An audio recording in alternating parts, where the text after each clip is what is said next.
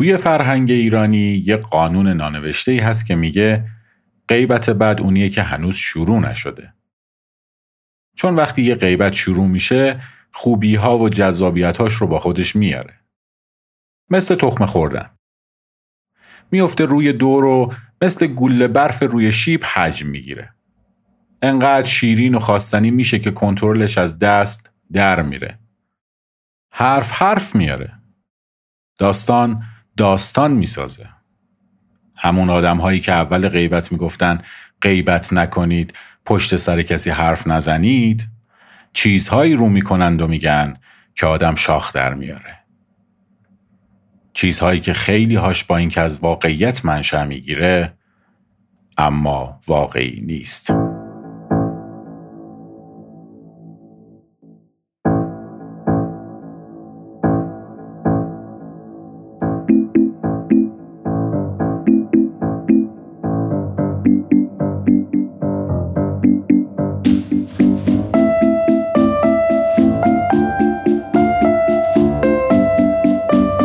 سلام. به نهمین قسمت پادکست سریالی تماشای پاندورا خوش اومدید. این مجموعه اسپینافی از پادکست کافه بزرگسالی به قلم و آهنگسازی مسعود هیدریانه اگه قسمت قبل رو نشنیدید پیشنهاد می‌کنم از ابتدا شروع کنید. چون داستان این مجموعه به هم پیوسته و مرتبطه.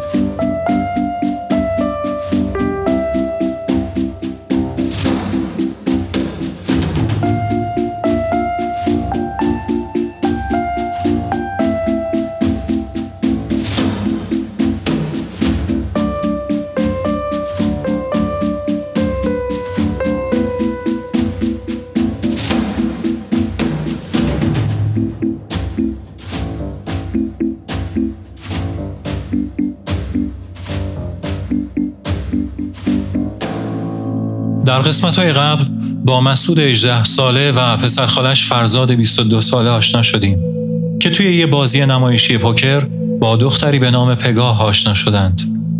و فرزاد سعی کرد با اون دختر دوست بشه اما پگاه از فرزاد خواست تا مدتی لیدا که مهمونش بود رو سرگرم کنه. فرزاد و لیدا وارد رابطه شدند اما بعد از مطرح شدن مسائلی از زندگی و وضعیت لیدا فرزاد رابطهشون رو به هم زد و مدتی بعد به مسعود خبر داد که لیدا خودکشی کرده. مسعود به فرزاد اطمینان داد تمام این چیزها داستانهای ساختگی پگاهه و غیر از این نیست. اما با رفتن به مسجدی که مراسم ختم لیدا اونجا انجام شده بود با حقیقتی روبرو شد که نمی‌تونست بپذیرتش و نمی‌تونست ردش کنه. مسعود سعی کرد پگاه رو پیدا کنه و فهمید که پاتوقش کافی شاپ به نام کندوه که زن و شوهری به نام سارا و حسین اون رو میگردونن. بعد از مدتی تونست با آنها دوست بشه و راجع به پگاه حرف بزنه. حالا بریم که ادامه ماجرا رو بشنویم. تماشای پاندورا قسمت نهم زمین سفت.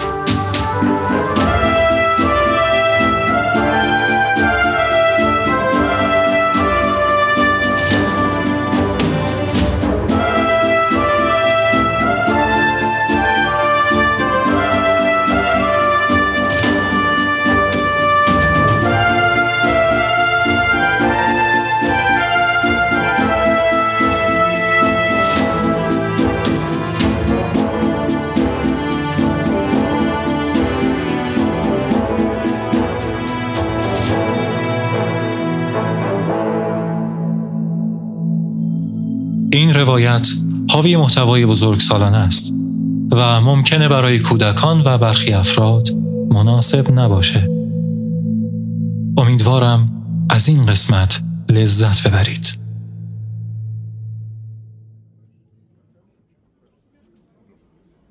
برای اطمینان از درستی چیزهایی که میشنیدم پرسیدم شما مگه چند سال اینجا کار می‌کنید که این چیزها رو می‌دونید؟ حسین که منظورم رو متوجه شده بود گفت دو سه ساله. اما سر فروش کافه پگاه و پدرام و باباش همینجا یه دعوایی کردن که بیا و ببین. سارا در تایید حسین ادامه داد.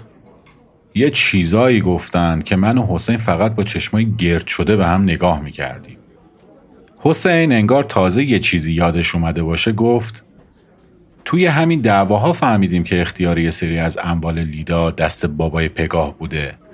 بابای پگاه هم با پسرش نشستن پاش و زدنش تو رگ.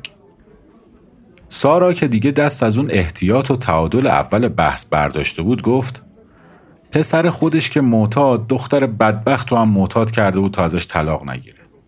می‌گفتن به یه طرز دیوانواری لیدا رو دوست داشته. نمی‌تونسته نبودنش رو تحمل کنه. اما آخه این چجور دوست داشتنیه؟ گویا لیدا قبل از این دفعه وقتی فقط بچه اولش رو داشته یه بار دیگه هم از پدرام جدا شده بوده. اون موقع هنوز از نظر مالی اوضاش خوب بود. اما بابای پگاه واسطه شد و رگ گردن گرو گذاشت و سیبیل گرو گذاشت و گفت خودم هوای تو و بچه دارم. ناسلامتی داییتم. پدر بزرگ بچتم برات ال می‌کنم بل می‌کنم جیم بل می‌کنم. پسر من به تو وابسته است. نباشی خودشو به کشتن میده. هی رفت هی اومد و انقدر اصرار کرد تا لیدا خام شد و دوباره برگشت سر زندگی با پدرام حسین یه جست آگاه به همه چیز گرفت و پرید وسط حرفای سارا و گفت به نظر من هیچ کدوم از اینها دلیل اصلی برگشتن لیدا نبود. بابای پگاه تهدیدش کرد که سرپرستی بچهش رو ازش می‌گیره. به نظرم اون بود که تیر خلاص زد. پرسیدم یعنی داییه می‌خواسته از خواهرزادش که عروسش می‌شده بچهش رو بگیره؟ نوه خودشو؟ سارا انگار که زخم خشم باستانیش سر باز کرده بود گفت قانون پشتشه دیگه. آخرش هم کار خودشو کرد. دفعه دوم که برگشت با پدرام زندگی کنه گویا دیگه همه درساشون رو یاد گرفته بودن. اول که پدرام و لیدا سری بچه دار شدن بعدش هم شوهره لیدا رو کشید تو بسات خودش. معتاد و بدبختش کرد. دفعه دوم که لیدا تقاضای طلاق داد بابای پگاه به همین بهانه اعتیاد که هم پدر هم مادر بچه ها معتاد هستن و صلاحیت نگهداری از بچه ها رو ندارن رفت و حکم هزانت بچه ها رو گرفت. حسین با یه لحن تمسخرآمیزی حرف سارا رو ادامه داد. آره این حکم رو گرفت اما فقط به لیدا اجازه نمی‌داد بچه هاشو ببینه. پدرام که بیکار و آویزون خونه باباش اردو زده بود. دائم پیش بچه هاش بود. فقط می‌خواستن به این دختره بیچاره فشار بیارن که برگرده. سارا با حالت پر از افسوسی گفت اصلا بحث چی بود چی شد؟ بحث سر این بود که پگاه با اینکه کاری از دستش بر نمی اومد یه شب تو همین کافی شاپ جلوی چشممون یه تنه مثل شیر جلوی بابا و داداش و شوهر سابق خودش ایستاد تا هر چیزی رو که می‌تونه برای لیدا حفظ کنه.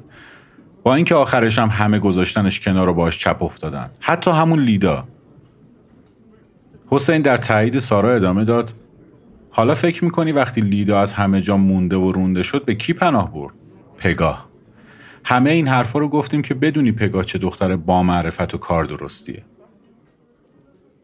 حزم این همه اطلاعات و داستان که با فرشهای اولیه من در تضاد بودند توی اون لحظه ممکن نبود. از طرفی نمی‌شد واقعیت را از خیالات حسین و سارا جدا کرد. احتیاج به زمان داشتم تا فکر کنم.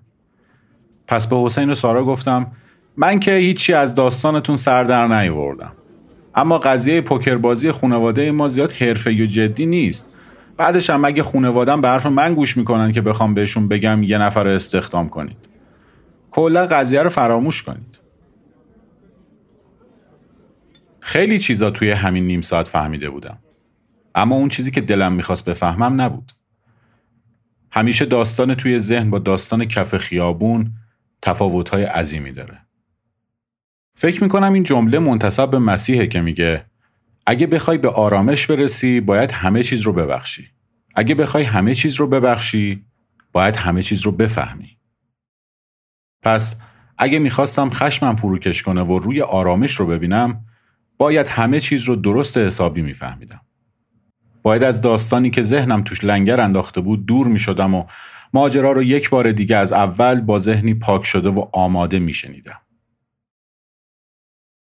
معلوم بود که سارا و حسین بیشتر از چیزی که تا اون لحظه تعریف کردن نمی‌دونستن.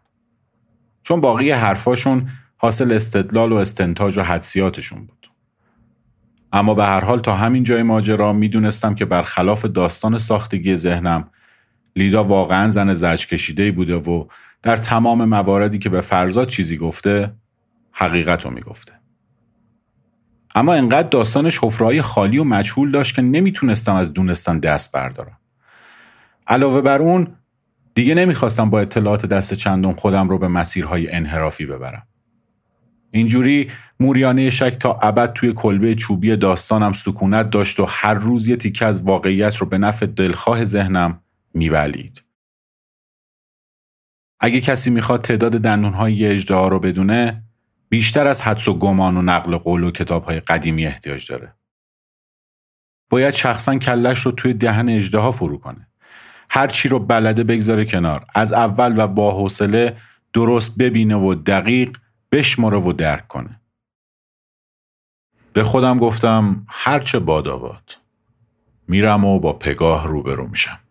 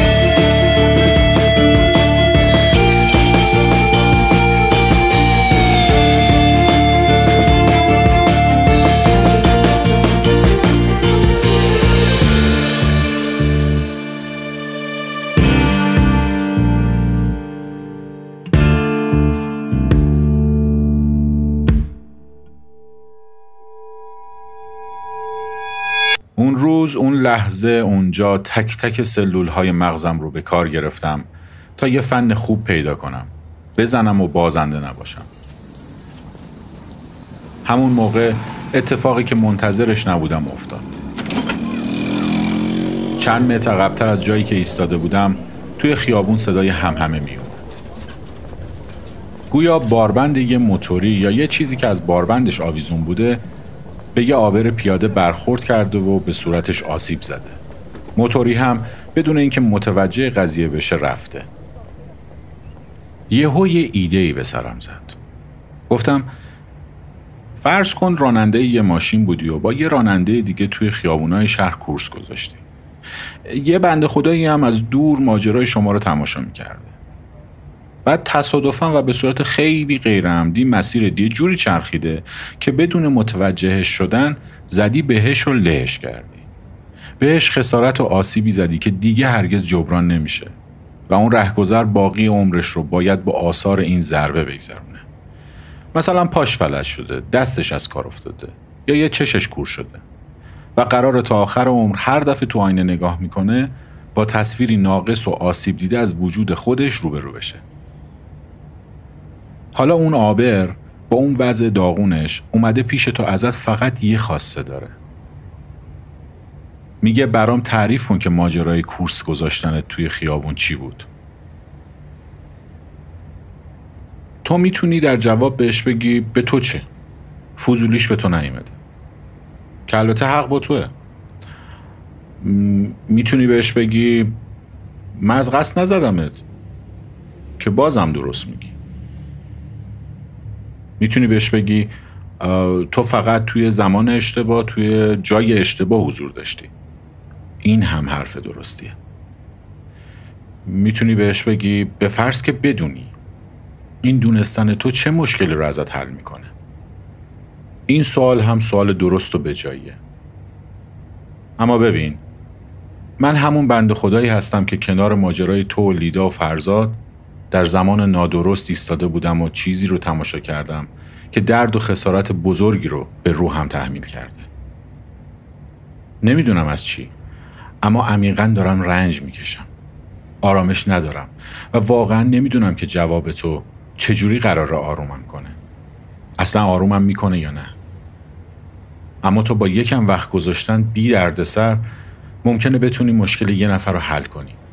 مسیر زندگیشو عوض کنی. خیلی مشخصه که من برات خطر و دردسری ندارم و جواب دادن به سوال من برای تو هیچ هزینه ای نداره. با این حال ممکنه جوابت برای من خیلی ارزش داشته باشه. این دفعه اول و آخری بود که دیدم پگاه اون همه مدت ساکت ایستاده و به حرفان با دقت گوش می‌کنه و از اون چهره هجومیش هیچ خبری نیست. به من و صحنه مرد صورت زخمی پشت سرم نگاه کرد و گفت بیست همینجا تا بیام. و رفت داخل کندو. اگه هزار سال هم میگذشت خودم به تنهایی نمی‌تونستم راه به دست آوردن دل پگاه رو پیدا کنم. این همزمانی تصادف آبر پیاده و موتور با گفتگوی من و پگاه دم در کافی شاب به احساس خفت و تحقیر من توی این مدت پایان داد. چند هفته قبل تر از این صحنه وقتی صحبتم با سارا و حسین بعد از اون قصه گویی طولانی تموم شد و تصمیم گرفتم با پگاه روبرو بشم می‌دونستم که لحظات سختی پیش رو دارم. اما تا این حدش اصلا تو مخیلم نمی گنجید.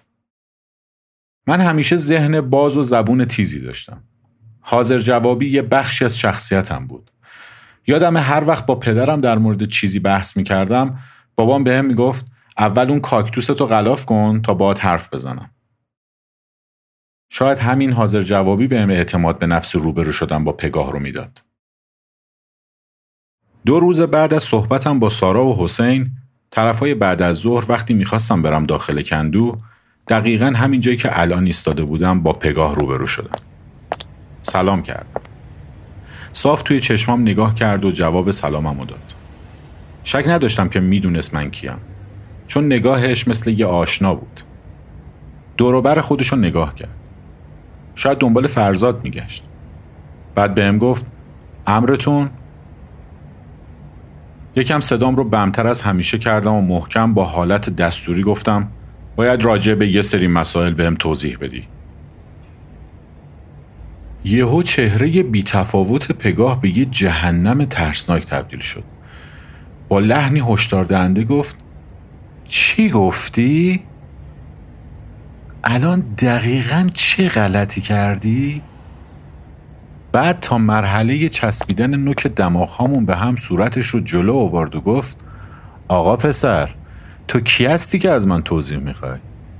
به هر کی فرستادتت برو بگو پگاه دیگه به خدا هم جواب پس نمیده برو دیگه این دورو بر نبینمت برو خونتون باری کلا برو مامانت منتظر نمونه این حرفا رو زد و رفت توی کافی شاپ.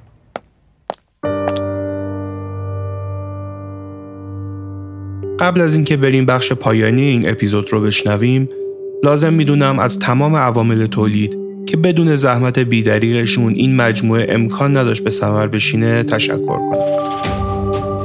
امیر دولتخواه گوینده تیتراژ ابتدایی مهدی صادقی بیدمشکی راوی اصلی مرزیه محمدزاده از پادکست دراما راوی پگاه شهرزاد سانه، امیر دولتخواه، آوا فاضلی، برانازا مهنتی، خوانندگان تیتراژ های پایانی، مینا مومنی تصویرساز، حامی مالی، سپیده تنباکوزاده. باعث افتخار منه که در کنار همه شما قرار گرفتم و این کار رو تجربه کردم.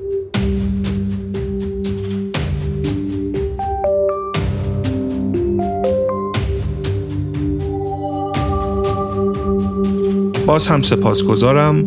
بریم برای بخش پایانی این اپیزود. ارادتمند شما شنونده عزیز من مسعود هیدریان هستم.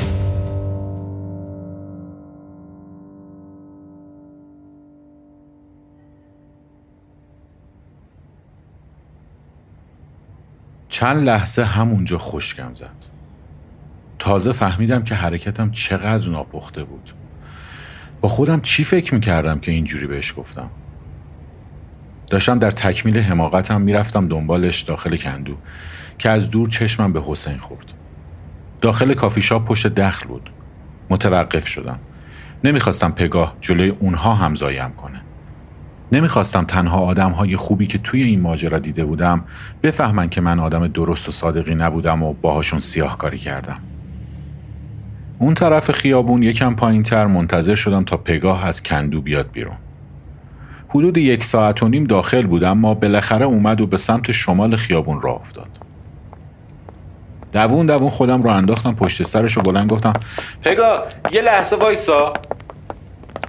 می‌خواستم گندی که زده بودم رو جبران کنم. پگاه اول یکم قدمهاش رو سریعتر برداشت.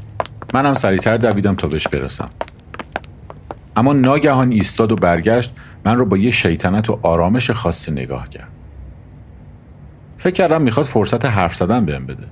خوشحال شدم. وقتی رسیدم بهش قبل از اینکه چیزی بگم یه سیلی محکم خوابون توی صورتم. لعنتی خیلی دستش سنگین بود. گوشم سود کشید و لپم سر شد. بعد با صدای دخترهای وحشت زده شروع کرد به جیغ کشیدن و فوش دادن. وسط فوشاش هم از این حرفا می‌زد که من ازت شماره نمی‌گیرم ولم کن. چرا از خونمون تا اینجا دنبال من افتادی؟ مگه خودت خارمادر نداری؟ چرا انقدر مزاحم من میشی؟ چرا متلک میندازی؟ چنان معرکه ای گرفت و کولی بازی در آورد که خودم هم به خودم شک کردم نکنه راست میگه. وسط پیاده رو قفل شدم. انگار ضربان قلبم رفته بود روی هزار. زبونم بند اومده بود. حتی نتونستم بهش بگم هیس. با بالا گرفتن سر و صدا کسبه محل از مغازشون بیرون ریختن و سرک کشیدند و چند نفرشون به هواداری پگاه جلوتر اومدن و با من سرشاخ شدن که بچه جون واسه چی مزاحم خانم میشی؟ هرچی می‌خواستم توضیح بدم حرف درستی از دهنم در نمیومد با به لکنت افتادنم قضیه بدتر و بدتر شد. کسبه و آبرها دورم جمع شدن. محصورم کردن. یکیشون که بدنساز بود و حدود سی و خورده سن داشت یقه و گردنم و گرفت و محکم فشار داد. نفس کشیدن برام سخت شد. هی بهم می‌گفت بزنم لهت کنم؟ بزنم فکتو بیارم پایین؟ واسه چی افتادی دنبال دختر مردم؟ مگه خودت ناموس نداری؟ فکر اینجا بیسابه تعداد آدم هایی که جذب ماجرا شده بودند بیشتر شد. اونهایی که اولش با ترس و لرز قدم جلو گذاشتند بعد از دیدن تعداد زیاد آدم ها و لکنت من که کم سن و سال بودنم را آشکار می کرد حالا شیر شده بودند. رهگذرهایی که تا چند ثانیه قبلتر متین و آروم مثل یه شهروند مطیع داشتن راهشون رو می‌رفتن و اصلا از جریان خبر نداشتن و من رو هم نمیشناختند حالا که کیسه بکس مجانی می‌دیدند اعتماد به نفسشون بالا رفته بود و برام خط نشون میکشیدن حتی بعضیاشون ترسون لرزون جلو می اومدند و یه مشت نصف نیمه به منی که توی دستای اون جوون بدنساز گیر کرده بودم می‌زدن. یکی می‌گفت تحویل پلیس بدیمش. یکی می‌گفت یه چکش بزنیم ولش کنیم بره اینم ترسیده جوونی کرده اما گناه داره. ولی حکم اکثریت این بود که یه درس درست حسابی بهش بدین تا دیگه مزاحم ناموس مردم نشه. پگاه هم بیرون حلقه یکم اون طرفتر هنوز داشت بلند بلند از مزاحمتی که مثلا من براش درست کرده بودم داستان سرایی می‌کرد و چند تا خانم سن و سالدار و یکی دو تا پسر جوون کاسلیس هم دورش جمع شده بودند و دلداریش می‌دادند و تاییدش می‌کردند. هر چند لحظه یه بار وسط حرفای پگاه زنا سرک میکشیدند و من رو نگاه می‌کردند و کلشون رو به حالت تأسف و شرم بر تکون می‌دادند و قرقر کنان نفرینم می‌کردند. من هر وقت می‌خواستم با اون صدای لرزون و ذهن آشفتم یه چیزی بگم آدم های اطرافم عصبانی تر می از همه جا صدا می اومد که خفه شو بابا تو دیگه لال شو. چند تا هم فش لابلای این حرفا بهم می‌دادن. اصلا تو اون وضعیت کی به حرف من گوش می‌کرد؟ کی حاضر بود داستان رو از زبون من بشنوه؟ طرف خوب و بد صحنه نمایش مرزبندی شده بود و کسی توی گروه آدم بد داستان بازی نمی‌کرد. گیر افتاده بودم. مستاصل و ناتوان بودم. دلم می‌خواست سر همشون داد بکشم. دلم می‌خواست یه چیزی مثل کنترل تلویزیون داشتم و دکمه میوتش رو می‌زدم و پگاه از صدا میافتاد. و همه ی آدم هایی که توی اون صحنه خفتم کرده بودن ناپدید می‌شدن. اما نمی‌تونستم. فقط سعی داشتم روی یه چیز تمرکز کنم. اینکه از استیصال جلوی اون آدم ها گریه نکنم نذارم اشک بیچارگیم بچکه بیچارگی از دست آدم هایی که دست بوس بودن و مهربون بودن و در رنده بودنشون به شرایط بستگی داشت. یادم نمیاد کجا شنیدم که تنها دلیل ظلم کردن بودن امکان ظلم کردنه. شاید شما توی دلتون به هم بگید حالا تو هم انقدر سخت نگیر اونا قصشون بد نبوده. می‌خواستن از حق یه زن دفاع کنن. تو بعد موقع بد جا و با بد کسی بودی؟ وگرنه می‌دونی چند تا زن روزانه توی خیابون مورد آزار قرار می‌گیرن؟ توی همچین شرایطی پیشفرز اینه که زن مورد آزار مرد قرار گرفته. راست میگید. و من همین حرف رو قبول دارم که توی همچین صحنه های پیشفرز همونیه که شما میگید. و واقعا متاسفم که این قبیل اتفاقات برای زنها میافته. اما فرض کنید مقداری پول روی یک میز قرار داره و شخصی اون پول رو بر میداره حالا من از شما می‌پرسم اون شخص یه دزد منحرفه یا یه آدمیه که محقه؟ شما میگید جوابش آسونه. اگه اون پولها برای خودش باشه محق. اما اگه مال خودش نباشه دزده. من دوباره میگم اما صحنه که اتفاق افتاده در هر دو صورت تفاوتی نداره ها. متوجهید که؟ و شما میگید بله صحنه ها یکی هستند اما اتفاقات متفاوتند. وقتی کسی ایده و ای داره حداقل از یه زاویه محقه حداقل از یه زاویه آدم درستکاریه. حداقل توی جهانی که خودش برای خودش تعریف کرده داره راه درست رو میره. اما وقتی کسی واقعا دغدغه چیزی رو نداره و فقط هر جا که منفعتش ایجاب کرد به اون دغدغه و ایده آویزون شد اون آدم سالوسه منحرفه دزده. کسایی که اونجا با من مثل یه حیوان وحشی رفتار می‌کردن ادعی نر بودن که با پیدا شدن یه صحنه نمایش ارزون داشتن جلوی یه ماده خودنمایی خودشیرینی می‌کردن. حمایت از حقوق خانم ها و جلوگیری از آزار خیابونی به نظرم خیلی کار واجب و اخلاقیه. اما همون موقع دلم می‌خواست ازشون بپرسم اگه هیکلم دو برابر اینی بود که الان دارم اگه یه جای زخم خفن رو صورتم بود لاتی حرف می‌زدم و سر و وضع اهالی خاک سفیدو داشتم یا تحریش ارزشی میذاشتم بازم از حقوق این خانم به زبان فارسی سخت دفاع می‌کردید؟ چجوری با ناعدالتی می‌خواین عدالت رو برقرار کنید؟ دنبال حق هستید یا جست؟ اصلا مطمئنید که حقی از این خانم زایه شده که می‌خواین پسش بگیرین؟ مطمئنین این جوون 18 ساله رو که ده 20 نفری دورش کردید و دارید میچلونیدش همونیه که حق این خانم زایه کرده؟ جوون بدنساز رو به پگاه گفت آبجی شما برو با خیال راحت. من اینو نگهش میدارم. نمی‌ذارم بیاد مزاحم شما بشه. پگاه با حالت صورت و صدایی که شبیه به دختر بچه های پنج شش ساله بود یه جوری گفت مرسی که تقریبا حرف ر رو نمی‌شد توش شنید.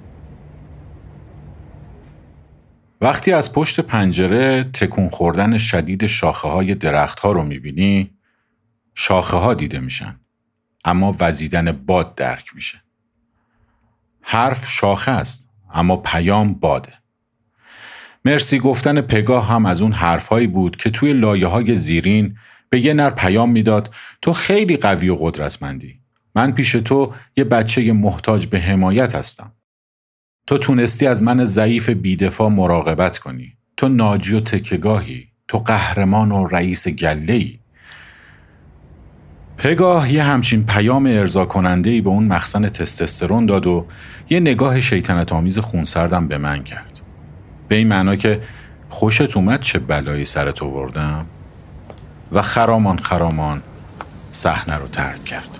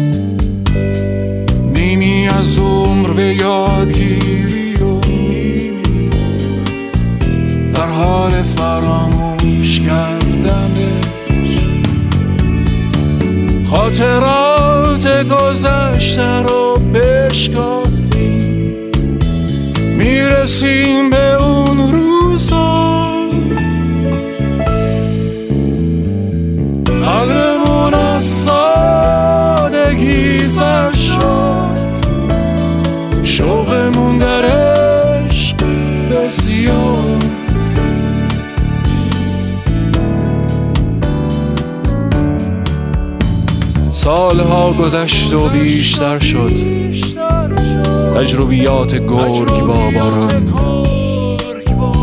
لیست دوستانمون کوتاه. از چشم ها افتادند یاران.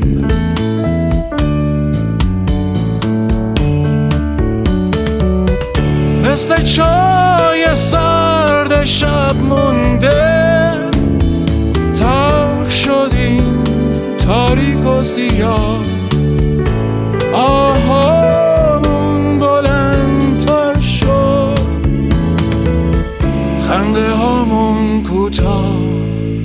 با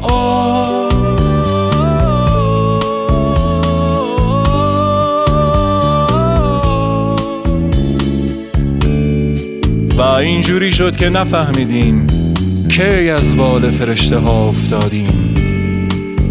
کی زندگیمونو خراب کردیم؟ کی این همه دست گل به آب دادیم؟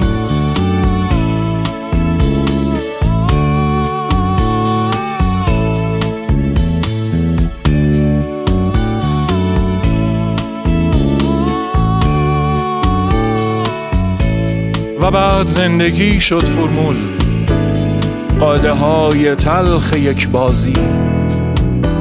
مجرم بودند همه تو اون.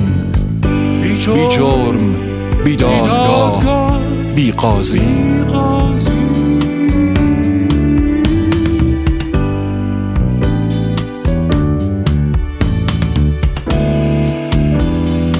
این بازی عوض نخواهد شد. در خلال ماه ها و سال ها سر به چرخونی دوباره مشغولیم.